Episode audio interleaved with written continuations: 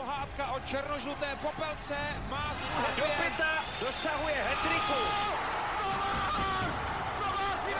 Kometa je pojď na 50 letech zpátky na si dovolil Robert Kysa. Jágr zvedá ruce k nebi! Kristianka dává gol a Plzeň má svůj titul. Pastalanista! Je to doma! Dobrý den. Po bronzovém úspěchu na mistrovství světa zpátky do práce. Tak se vyjádřil kouč hokejové reprezentace Kari Jalonen před startem sezóny a na turnaj Kariali určil výběr 28 hráčů. Co napověděla první nominace národního týmu a jaký je sezónní plán Kariho Jalonena? Posloucháte Hokej bez červené, podcast o českém hokeji se šéf komentátorem ČT Sport Robertem Zárubou. No a vítáme vás tedy u povídání, v kterém uslyšíte všechno, co se nám nevešlo anebo nehodilo do televizního vysílání. Dnešní téma připravil a uvádí Petr Musil. Přejeme vám příjemný poslech. Příjemný poslech. Česká reprezentace má před sebou první akci sezóny, na kterou vysílá, jak už bylo zmíněno, 28 hráčů. Jak můžeme vystihnout tento výběr, jak ho charakterizovat v pár větách? Vypadá to zvláštně, když tam chybí ta značka KHL eh, ze známých důvodů a vlastně je to nejkompaktnější výběr z hlediska eh, toho stahování z Evropy eh, za mnoho, mnoho, já bych řekl za takových 25 let, protože v nominaci jsou pouze hráči finské, švédské, švýcarské ligy a extraligy. To je taková první věc eh, odlišná v téhle nominaci eh, oproti těm předchozím. A pak tu vidím takovou, takovou docela jasnou hierarchii, což možná povede mnohé fanoušky k úvahám, proč tam není tady ten hráč, když mu to tak hezky jde, má výbornou eh, formu, možná životní a není v té nominaci. A důvodem je, že bych řekl, že ten tým je hodně dobře rozčíslován od jedničky do pětky do jednotlivých formací v útoku a mm, vlastně i v obraně. A tak eh, zkrátka Kari Jalonen, jak to zdůraznil, eh, vybíral hráče hodně do rolí, nejenom podle formy. A taky se uh, mi líbily nebo zaujaly mě další aspekty té, té nominace a toho vysvětlování, proč a uh, který hráč a uh, proč a jaké jsou důvody k naopak k opomenutí některých uh, možná adeptů v současné formě. K tomu se možná dostaneme. Takže na první pohled uh, ten tým je jak to říkal Karilonen, dobrý mix. Já bych řekl, že to je tým, který je velmi pestrý z hlediska věkového složení. Ale taky by se dalo říct, že to je Roman Červenka a od mateřské školy až po vysokou všechno věkově a nad, nad tím vším kapitán Roman Červenka. Tak e, i takhle by se to dalo vystihnout, protože kapitán národního týmu je tam výrazně nejstarší. Když se zastavíme právě u Romana Červenky, lídra a kapitána tohoto výběru, je na něm vidět eh, chuť reprezentovat, že jede už na, na první turnaj sezóny. Samozřejmě kdysi mu do toho mm, skočila vlastně i zranění, když tak řeknu, ale teď jde opravdu hned od startu sezóny a nečeká se až na poslední turnaj před mistrovstvím světa. Tak zaprvé eh, on vždycky říkal, a problém je v tom, že ta věta se nadužívá, že eh, chce reprezentovat, že chce hrát za národní tým a z mnoha důvodů mu to nebylo umožněno, nebo měl zdravotní i jiné problémy které ho vlastně drželi stranou od všech těch předchozích mnoha nominací předchůdců, až ho vrátil do hry Filip Pešán.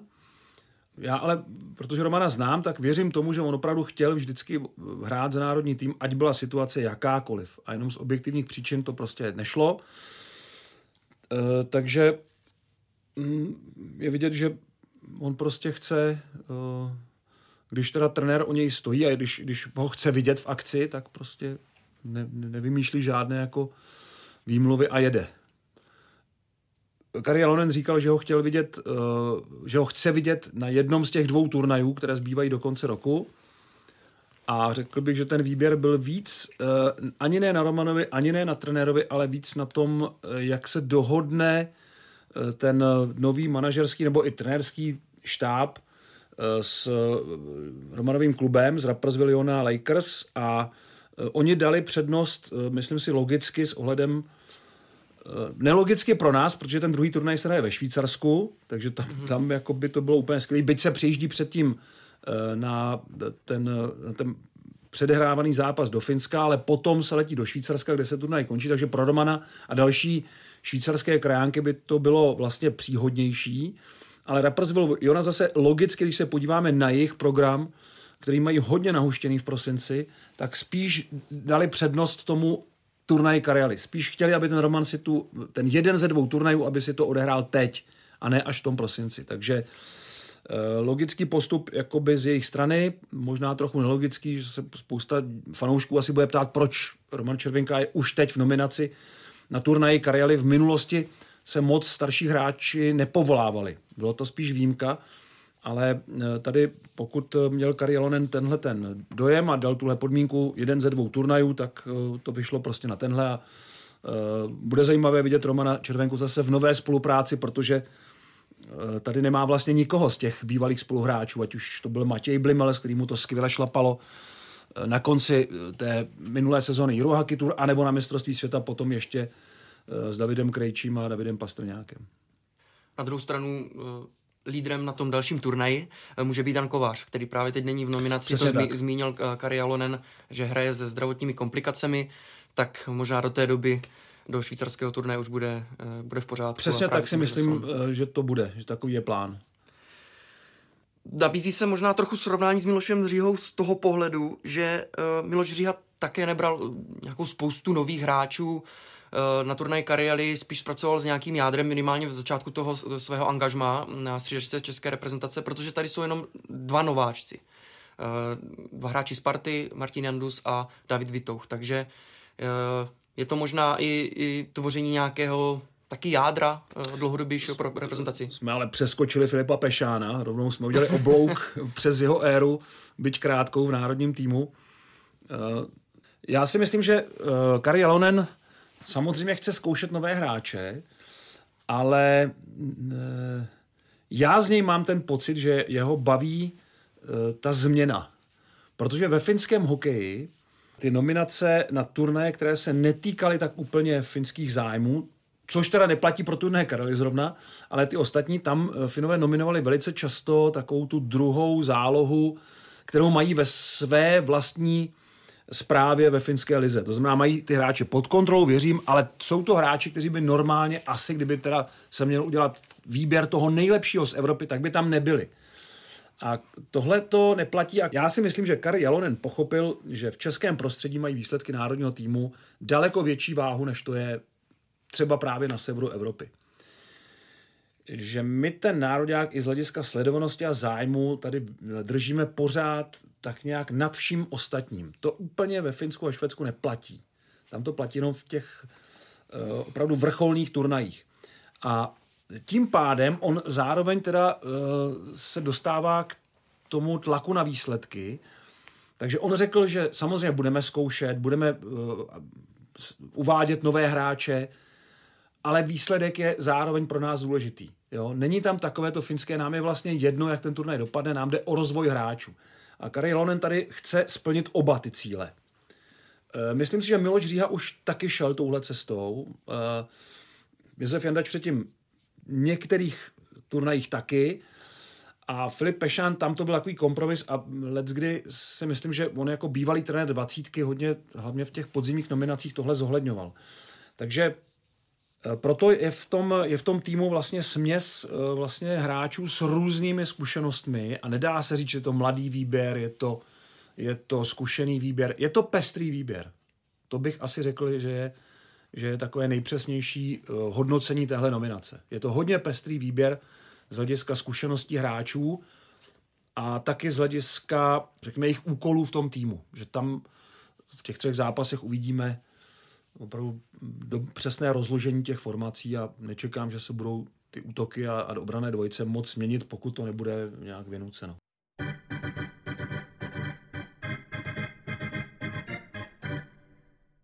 hned jako první označení tohohle výběru uh, napadla slova jako, že to je agilní uh, výběr, takový uh, založený na rychlost, na, na bruslení. Když se pojám na několik hráčů, tak je, je tam hodně takových těch tahových, rychlých, Eh, dobře bruslících hráčů. Eh, Zohorna, Zachar, Kodítek, Kousal možná. Tak jestli i na tohle, na ten systém uh, Karialonen hlavně nesází, že pak už chybí vlastně i někteří hráči, kteří jsou v extralize výrazní. V té nominaci jsou tři Spartani a samozřejmě otázka, proč brát tři hráče z klubu, kterému to teď zrovna nejde. Mm. A Karialonen a já si myslím, že by to použil i skoro u každého toho jména, které by padlo jako otázka, proč, eh, odpověděl, že on nevybírá hráče eh, podle eh, výsledků toho týmu, podle úspěšnosti toho týmu, ale podle toho, jak jsou schopni adaptovat se na mezinárodní hokej. A tím definoval trochu i ten extraligový hokej. Já jsem měl pocit, že se některé zápasy už přibližují tomu tempu a nasazení švédské finské ligy, ale když se člověk podívá na, na zápasy švédské finské ligy, tak pořád je tam dost utkání, které jsou ještě o něco intenzivnější. Jestli to, jestli to je možné, jestli to si umím představit, že těch odpočinkových pasáží je tam míň. Extraliga je hodně vyrovnaná, což jí pomáhá, což zvyšuje tempo těch zápasů. A, a taky, eh, řekněme, takové ty prvky jako důraz ve hře a, a důslednost. Nicméně Karialonen přece má to srovnání daleko bohatší a e, vidí ty hráče prostě jinak, než podle úspěšnosti v tom klubu. Jo, to, že hráč nedá 10 gólů, dá jenom 5, ale má, dostane se do dalších 15 šancí a nepromění je. E, a jinak prostě je vidět, e, že zvládá tu hru a zvládá, je, má tu předvídavost ve hře a, a pohyb k tomu, co potřebuje, tak pro něj je asi v poznámkovém bloku u takového hráče víc těch eh, plusů než těch záporů. Není napadlo jméno Marka Zachara. Uh, určitě, přesně tak. A to je taky důvod, proč třeba v té nominaci jsou Marek Zachar nebo Patrik Zdráhal, který se teď rozehrál jakoby i s Litvínovém, ale už předtím, než skončila ta série porážek, tak už se pomalu zvedal.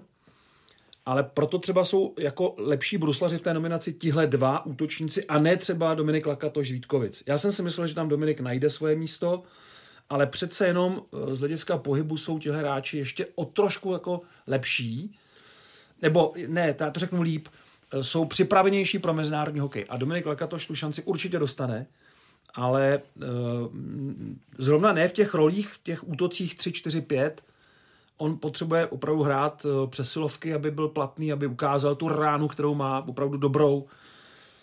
A mm, takže já si, a on zase si myslím, že na tom bruslení pracuje, jo, pozor, že, že to není tak, že by to bylo úplná beznaděj jako z hlediska eh, toho srovnání, ale přece jen tihle hráči na tom pracují díl a jsou, jsou uh, jaksi mobilnější a tedy si myslím, nechci to úplně jako dávat jako absolutní pravdu, ale můj názor je, že Kari Lonen jim dal přednost kvůli právě tomu, že jsou trošku dál v tom pohybu.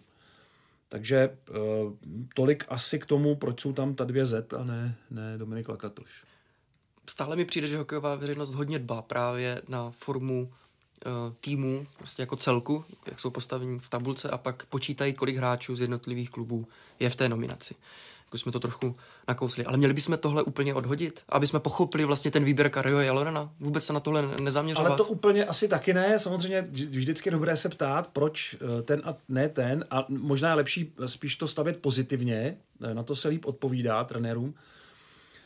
Ale proč tam není třeba žádný hráč eh, z první pardubické formace? Ať už bereme kohokoliv z těch pěti forwardů, kteří se tam jako protočili, ale všichni tam nakonec uspěli ale v té nominaci není ani jeden.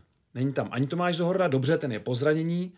Není tam Lukáš Radil, který vede kanadské bodování průběžně a e, má opravdu výbornou formu a je na něm obrovsky vidět, e, jak mu prospěl ten návrat. Já jsem dlouho neviděl hráče, kterému by návrat z nějaké soutěže domů způsobil takový, takovou radost nebo takovou radost ze hry, jako to vidíme u Lukáše Radila.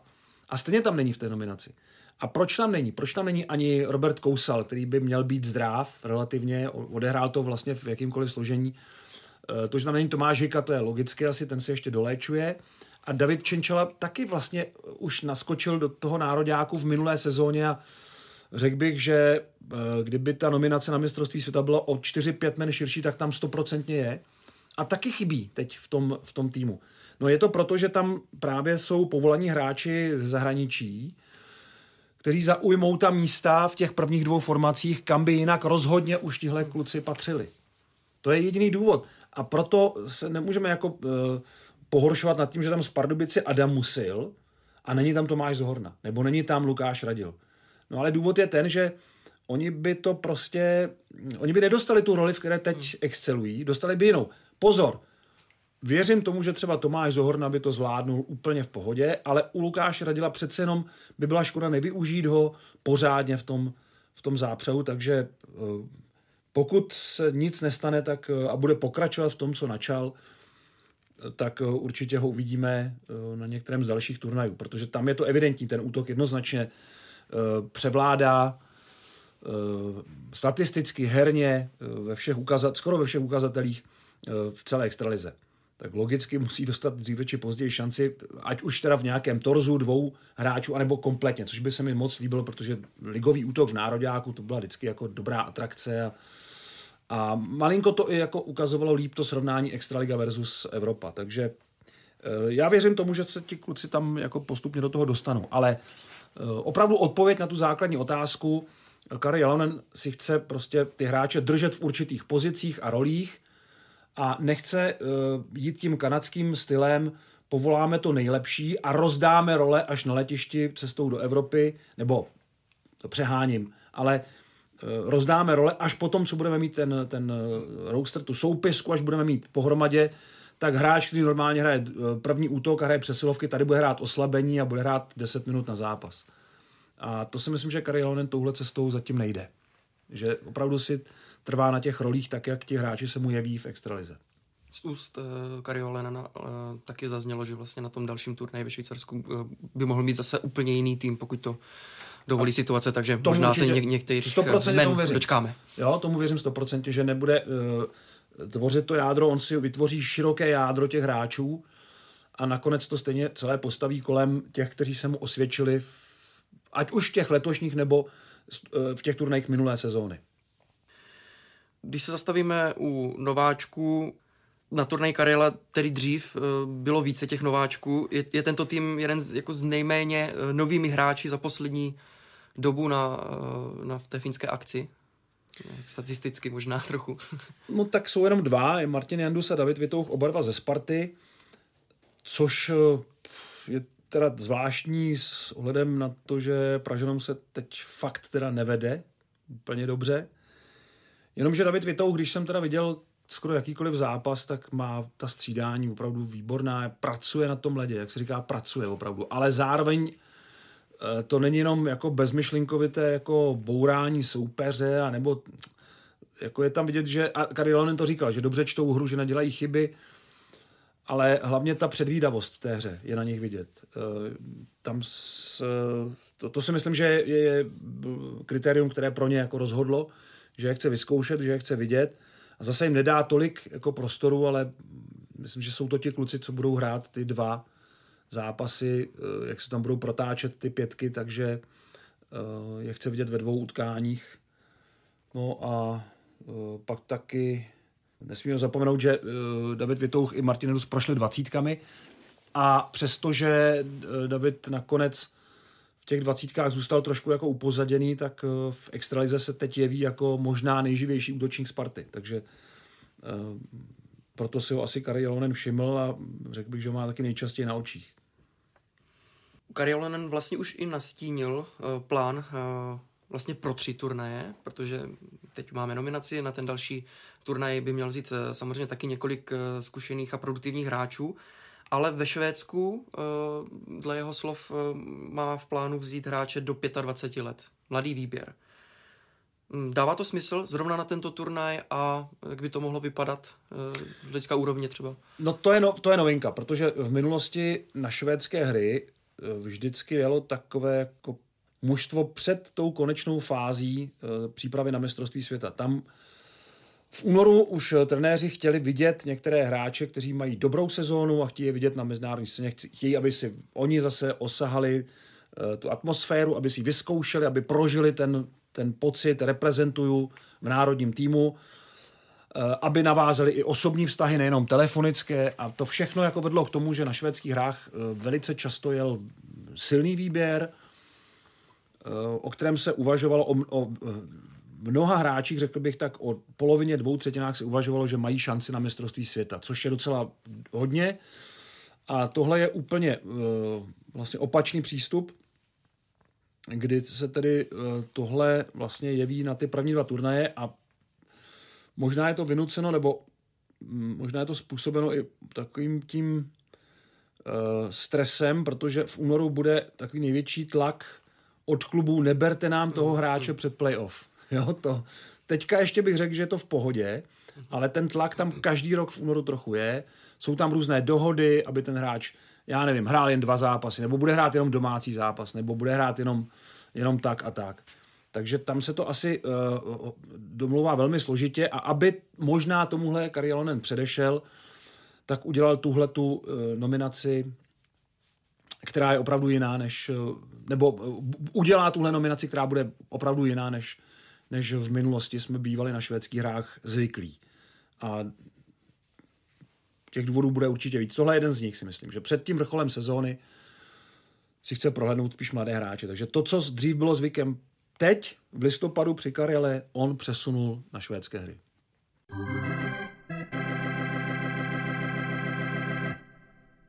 Bude to asi taky přesně vstřícný krok, klubům, s kterými už tedy mimo jiné i... Vstřícný klok to možná bude taky, jako. Kdo ví, Řekl jsem dokonce Luka... klok, ale Lukáš no, Klok jsem zvědavý, no kde, právě, kde zakotví. No právě, takže možná tam bude i vstřícný klok. Pěkný přeřek. Každopádně Karialonen a e, Jiří Kalous e, byli na návštěvě v extraligových klubech, takže tu situaci možná mají vykomunikovanou, protože se podívali vlastně na zázemí, na tréninky a mluvili s manažery extraligových klubů. A v Českých Budějovicích prý Jalonen chystá seminář o stylu hry reprezentace. Chce to předat zase, zase ještě těm klubům. Je to osvěžení českého hokejového prostředí? No, uh Filip Pešan se při svém nástupu do funkce snažil o tu spolupráci velmi širokou v celém hnutí, ale potom to nějak ustrnulo. Tím, jak to jako výsledkově drhlo a nějak eh, to prostě i v těch komunikacích, já že Filip Pešán měl uh, velké starosti občas s tím skládáním mužstva, protože um, bojoval dost něk- manažery některých klubů. Uh, někdy až to bylo nedůstojné národního týmu, tak eh, Kari Lonen asi s tímhle problém tak úplně nemá. Hodně mu to od, odstínil Petr Nedvěd v té minulé sezóně a teď má zase takovou autoritu, že třeba se ani nebude dohadovat, prostě nechce nebo nepustíte ho, tak, tak, tak ho nepustíte, no, tak asi mu někoho jiného. Ale uh, ví, že bez té spolupráce to nejde. Takže uh, bez toho, že by dělal ten seminář, už stejně některé kluby trochu přešli na ten styl uh, národního týmu, nebo některé prvky z něj už uplatnili v, v zápasech. To zase máme dost vnímavé trenéry na to, aby si všimli, co vede k úspěchu, co ne. A tohle to má být jenom takové potvrzení a uh, ta, takové to sdílení, jo, my chceme hrát v národním týmu takovýhle hokej, uh, trochu to respektujte, no, připravte se na to v klubech, no, připravujte se na to v klubech a děláme to proto a proto, zvažte, jestli by to i pro vás nemohlo být jako inspirativní.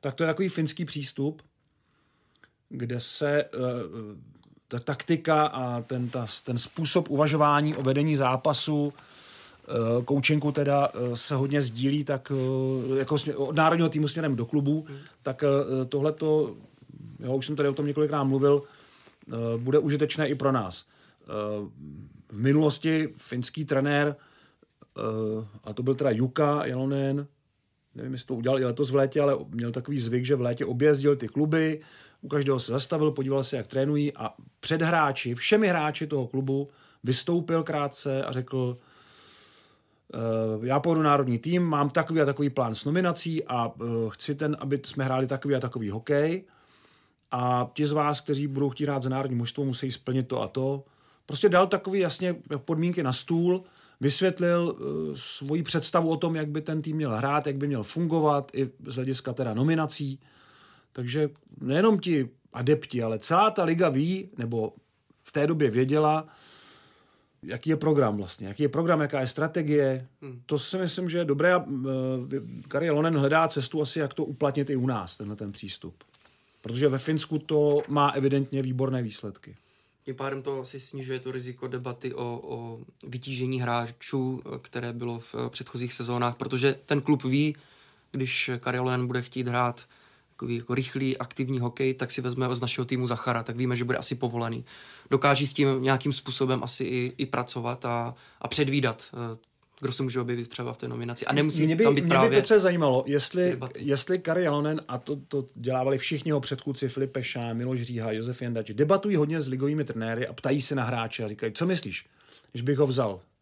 A ten trenér řekne, jo, určitě, jako pracuje výborně, zaslouží si to, ale nech mi ho tady třeba na ten další turnaj ho nech doma, já bych ho pak jako potřeboval. Prostě jsou tam debaty, anebo řekne, hele ne, tre, špatně pracuje v tréninku, eh, jako jo, on sice góly jako to, ale, ale my potřebujeme na něm kondičně zapracovat v té přestávce, takže já, jestli se můžeme dohodnout, spíš bych to viděl až na ten další turnaj, když to půjde dál dobře. Takové debaty byly docela často. Já si nejsem jistý, jestli to dělá Kari Jelonen, jestli má ty kontakty už tak úzké eh, u nás, a nebo jestli, on to dělával dřív hodně Petr Nedvěd, tyhle ty debaty, a nevím, jestli to teda, jestli to funguje. Ale co chci říct, eh, tady je rozdíl trenéři a občas někteří manažeři a dokonce někdy majitelé klubů, kteří mají ty klubové klapky na očích a vidí jenom ten, ten tu kolej toho, toho klubu. Nevidí prostě to, že ten, ten vlak eh, jede po koleji, eh, je to prostě osobní vlak a vedle něj jede rychlík národního týmu. A lidé budou český hokej, i ten klubový, posuzovat vždycky podle výsledku národního týmu. Myslím teď v tom, v tom obecném nazírání na extraligu, na hokej jako takový. Jestliže národní tým bude úspěšný, tak bude vyšší zájem i o klubový hokej a o hokej obecně. Jestliže národní tým úspěšný nebude a mm, kluboví uh, manažeři nebo, nebo kluby uh, budou v tomhle uh, nevstřícní a dá se říct i do určité míry zaslepení, tak bohužel to dopadne i na ně časem. Že ten zájem o hokej bude, bude stagnovat. Mm, takže je tady třeba najít nějaký kompromis mezi těmi klubovými zájmy a zájmy národního týmu, ale zájem národního týmu vždycky by měli mít i kluboví ma- na manažeři na paměti. Že to je i jejich zájem, je to i jejich reprezentace. E, občas jsem z těch minulých let neměl tento dojem. U některých e, klubů. No, ale podle toho, jak to je složené teď, se zdá, že Karielonen si docela jako prosadil, co potřeboval, ale nevím. Eh, o tomhle zákulisí se moc často jako nemluví z pochopitelných důvodů, protože si nechcete úplně indiskrecí uzavřít eh, nějaké možnosti přece jenom vyjednat na příště třeba lepší situaci při nominování z konkrétního klubu. Je to můj osobní dojem, ale, nevypadá to, že Kari Jalonen má možná i vzhledem ke svým úspěchům mezinárodním uh, takový respekt že kluby vlastně s ním mají tu úctu. To je dobrý postřeh. To si myslím, že má, že eh, tam se hůř jako argumentuje, teď vy stejně nic neuhrajete, nebo takový to, jo, teď proč teďka, teď je to jedno, jestli to bude, není to, nikdy to není jedno. A to si myslím, že Kari Jalonen naopak vnímá, a když jsme točili ten rozhovor do dokumentu, my z něj budeme dávat i ukázky eh, teď eh, v přestávkovém programu při turnaji Karely, a když jsme tenhle rozhovor natáčeli o mistrovství světa do toho dokumentu, který budeme vysílat o Vánocích, tak uh, jsem pochopil, že on uh, přišel vlastně z úplně jiného prostředí a velmi rychle pochopil, nebo postupně pochopil v některých bodech velmi rychle, že my jsme úplně jiní, že my to máme úplně jinak nastaveno a, a on se tomu v některých případech docela rád přizpůsobil, protože i pro něj v tom věku, kdy už má hodně zkušeností, to je vítaná změna. Zase pro něj to je oživení jako jo, v té kariéře. Takže i pro něj to je obohacení. Zároveň možná i jazyková bariéra, přece jenom, když, že ta komunikace Kari Jalonen a někteří manažeři možná nevyjádří tolik, když to řeknu, své požadavky, když, by, když to mají říct v angličtině, než, než s někým, koho znají opravdu z toho českého no, prostředí, si, třeba to, těch to trenérů. oni by si uměli říct asi přes někoho jako jiného, dřív teda přes Petra Nedvěda nebo přes uh, Takže by šli nějakého nového manažera, tak to asi by nebyl takový problém.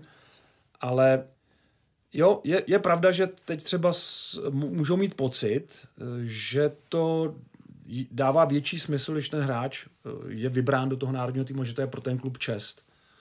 A takových manažerů, abych byl spravedlivý, je pořád hodně. Pořád jich hmm. je dost, že to vnímají jako poctu pro ten klub. A ne, že nám tady berou hráče a, a kazí nám tu sezónu. Eh, což si myslím, že není, není jako dobrý přístup eh, z mnoha důvodů. Eh, a teď samozřejmě nechme stranou ty niance, drobnosti, kde ten klub třeba ví, že ten hráč má třeba teď nějaké osobní problémy na to. Takže řekne, hele, nechte nám ho tady, my se potřebujeme srovnat a on se potřebuje trošku srovnat. To beru, to je něco jiného.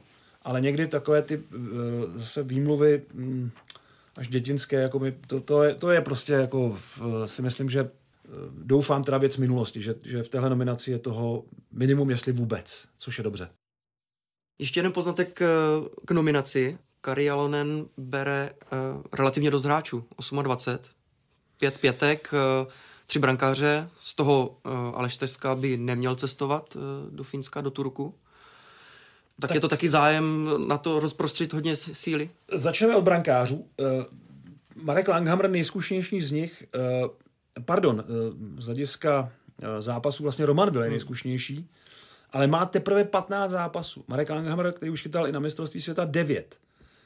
A Aleš Teska Nováček. Takže to, tam ta, eh, to pořadí golmanů je dané, že ta dvojice bude Will Langhammer a že poletí, poletí do Finska s tím, že Aleš Teska může klidně odchytat zápas v Českých Budějovicích. Ale tohle už ten trenérský štáb a ten, který má jako důležité slovo při volbě brankářů Zdeněk Orc, vyjevili v těch posledních turnajích. Tohle už se jakoby osvědčilo. A pět pětek, eh, to znamená, že budou vždycky čtyři hrát, kompletní, což je taky změna. Jestli teda opravdu to bude dodržovat Kari Jalonen, že budeme hrát na, pět, na čtyři pětky kompletní, a taky už tu byla snaha potom, eh, tak eh, to je, to je posun eh, oproti minulosti, kde jak Miloš Říha, tak Josef, tak, no, Josef Jandač, ale i Miloš Říha, i po něm Filip Pešan, spíš byli naklonění tomu systému 6 beků, větší vytížení obránců, 6 beků, 7 beků, ale kompletní čtyři páry to úplně jako ve zvykem nebylo. Tady, když máme v téhle nominaci 10 obránců, tak je to skoro jasné, že budou opravdu hrát na čtyři kompletní bloky.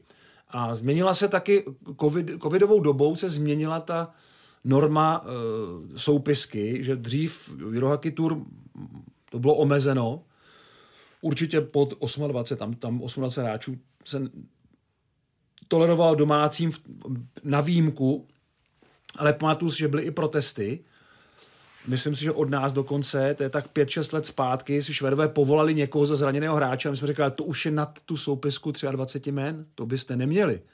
Jo, takže tohle to úplně padlo a e, je to docela i, myslím si, správné, že ty kluby uprostřed sezóny e, dostanou tu možnost trošku líp rozložit tu zátěž.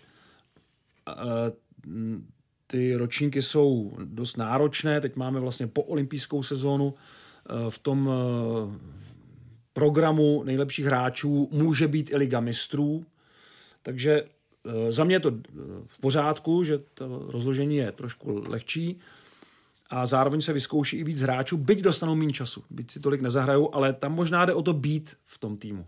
To je, to sloveso je docela obyčejné, ale v tomto případě velmi důležité. Být součástí toho týmu alespoň na ten jeden zápas, nebo alespoň na té akci na, ve dvou utkáních a být tam a být součástí těch porad a, a trošku se naučit taky ten mezinárodní hokej, nebo, nebo v, vkročit do něj a víc se o něm dozvědět.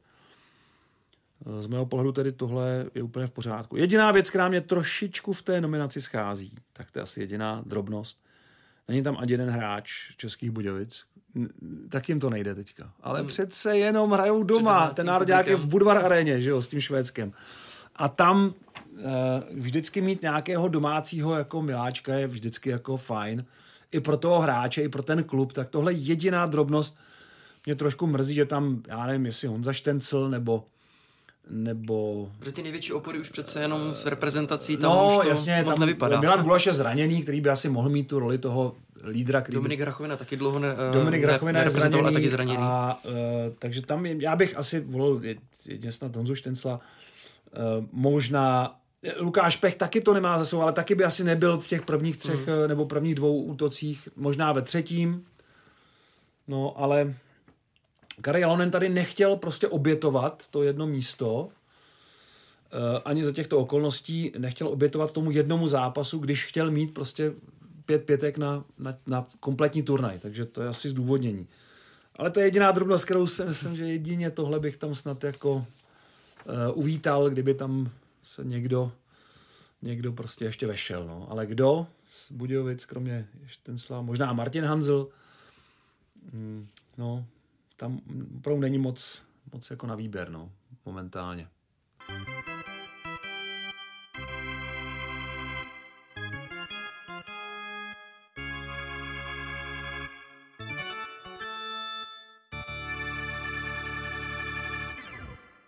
V další části našeho podcastu se zase podíváme na dotazy posluchačů.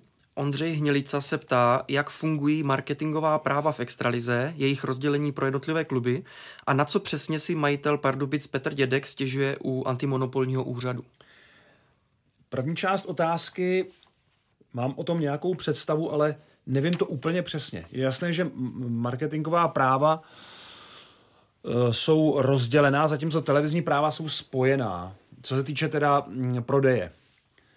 Eh, vím, že některé kluby mají výjimky na určité komodity, jo, třeba Sparta nebo některé další kluby podepsali eh, individuální smlouvy s druhou sáskovou kanceláří s tím, že Typ Sport je titulárním partnerem Extraligy, ale tam muselo dojít k nějakým výjimkám. Jsou tam výjimky, tuším, asi teďka se omlouvám, neříkám to asi přesně, ale na, pro tři nebo čtyři kluby v těch hlavních komoditách, tedy operátor mobilní, pivo, auto, eh, bankovní dům, mm, co ještě?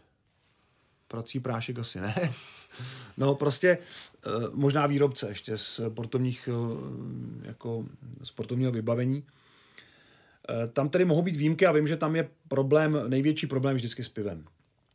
Že tam, hmm. tam těch výjimek je nejvíc a už třeba to, že se hraje v Budvar aréně, není úplně příjemné pro agenturu, která se stará o marketingová práva,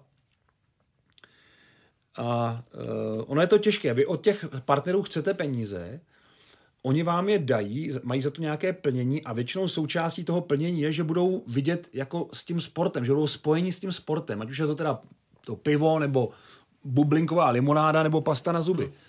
A teď najednou se vám tam do toho navrtá prostě nějaký eh, druhý váš konkurent a získá si ten, tenhle klub, tenhle klub, tenhle klub, tady se dostane na let, tady se dostane do názvu arény a vy si řeknete, tak my do toho dáváme takový, takový balík hmm. a teďka vlastně e, stejnou pozornost získá v tom klubu náš přímý konkurent.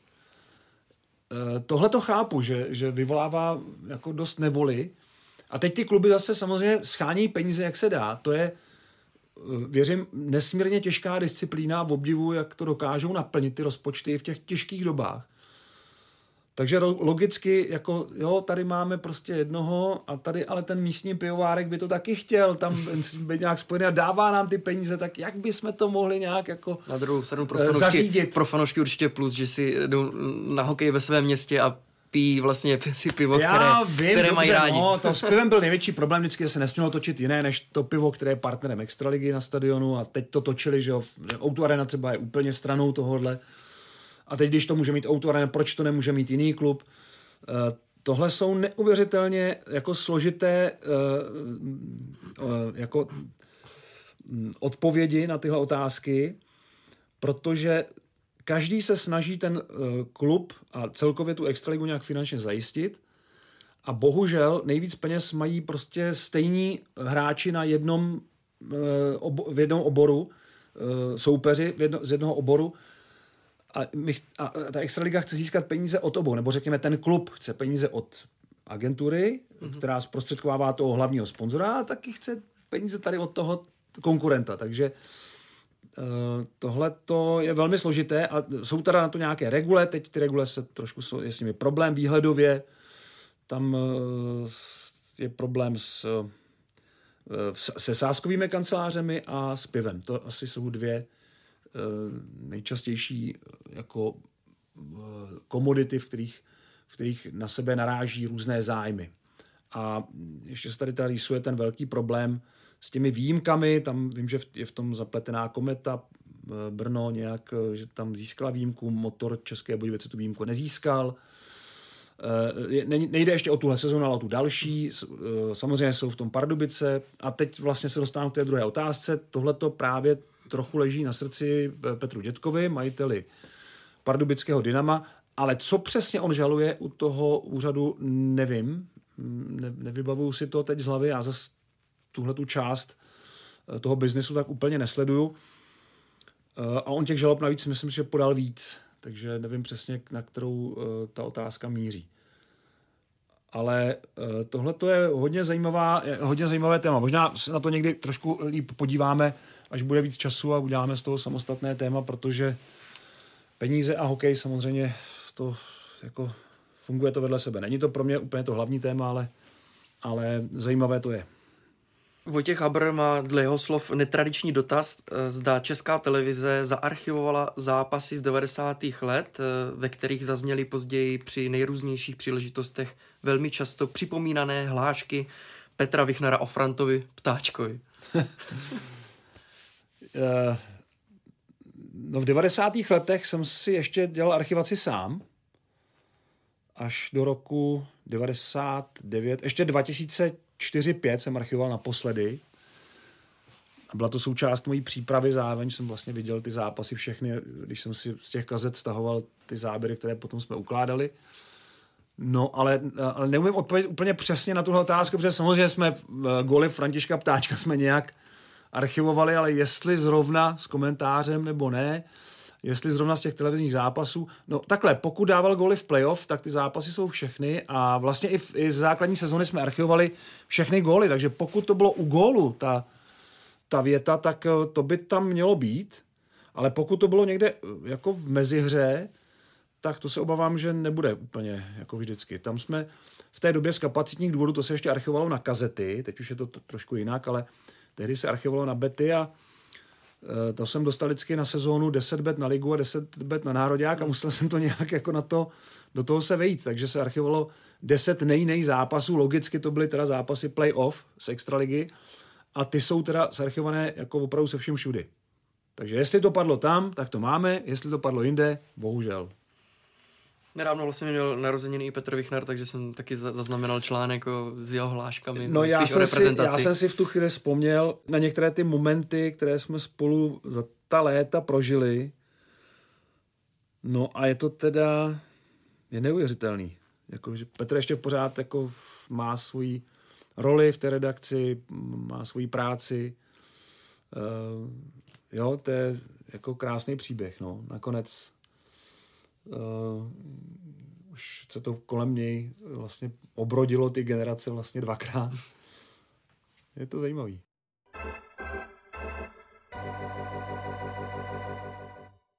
Kari Alonen do nominace na první akci sezony zařadil několik, eh, jak už bylo zmíněno, takových těch aktivních, rychlých hráčů.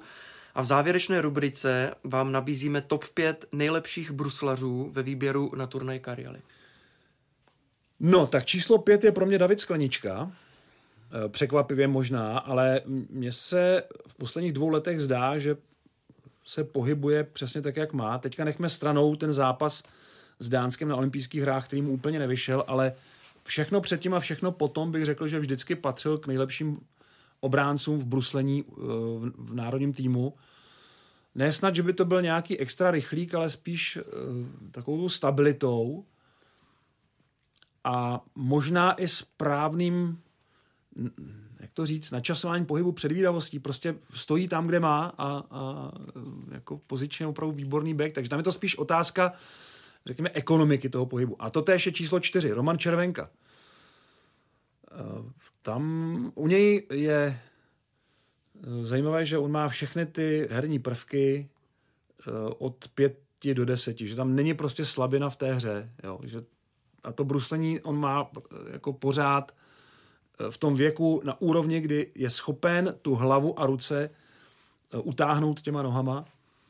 To znamená, že to není jenom tak, že se postaví a přesilovce je schopen něco vymyslet, ale on jako opravdu velmi, velmi dobře se pohybuje po tom ledě tak, aby byl co nejplatnější, aby mohl ty své další přednosti co nejlíp, uplatň, co nejlíp jako předvést.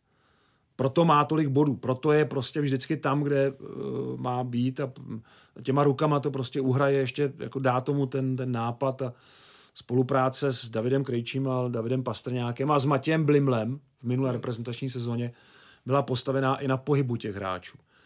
Kari Jelonen, když tam měl toho Matěje, on říkal, potřebuje na trošku zrychlit, a to, ale, ale Roman Červenka pro mě není to samozřejmě extra rychlík, ale pro mě to bruslení na, v jeho věkové kategorii má opravdu na výborné úrovni.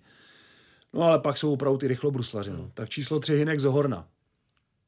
To je asi nejelegantnější ze všech těch bruslařů. To je sklus Uh, to je sklus Martina Procházky, Martina Ručinského, to, to je sklus jako opravdu z těch nejlepších. Ladný pohyb po ledě, taková opravdu elegance, bruslení, paráda. Číslo dvě je Patrik Zdráhal, to je naopak, to je všechno to, co má mít nástupce Františka Černíka v reprezentaci. Patrik je z toho regionu.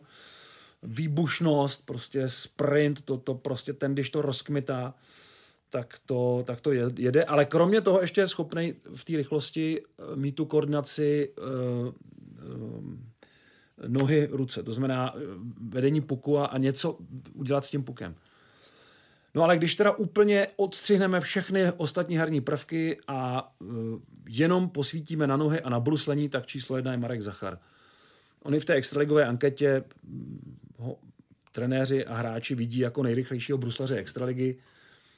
Jenom otázka času, až k tomu dodá právě ty ostatní věci a bude opravdu nepolapitelným unikářem v extralize, ale co ten stihne objezdit na ledě, to je neuvěřitelné. Takže pokud trenér pro něj najde roli, kdy se od něj nemusí čekat jako úplně body, góly, ale to, že prostě bude všude a bude nepříjemný tomu soupeři tím, jak eh, je schopný být na tom místě, kde může nejvíc uškodit soupeři, tak uh, bude, bude prostě mít tu platnost. A podle mě je to prostě nejlepší bruslař tohoto výběru. Jako kdyby se děli závody jenom v bruslení, tak vyhraje. Tak to byla ta nejlepší pozvánka na turnaj Kariali, eh, který odstartujeme přímým přenosem příští čtvrtek eh, od půl sedmé na programu ČT2. Samozřejmě na ČT Sport eh, Plus a na webových stránkách České televize můžete taky sledovat turnaj Kariali.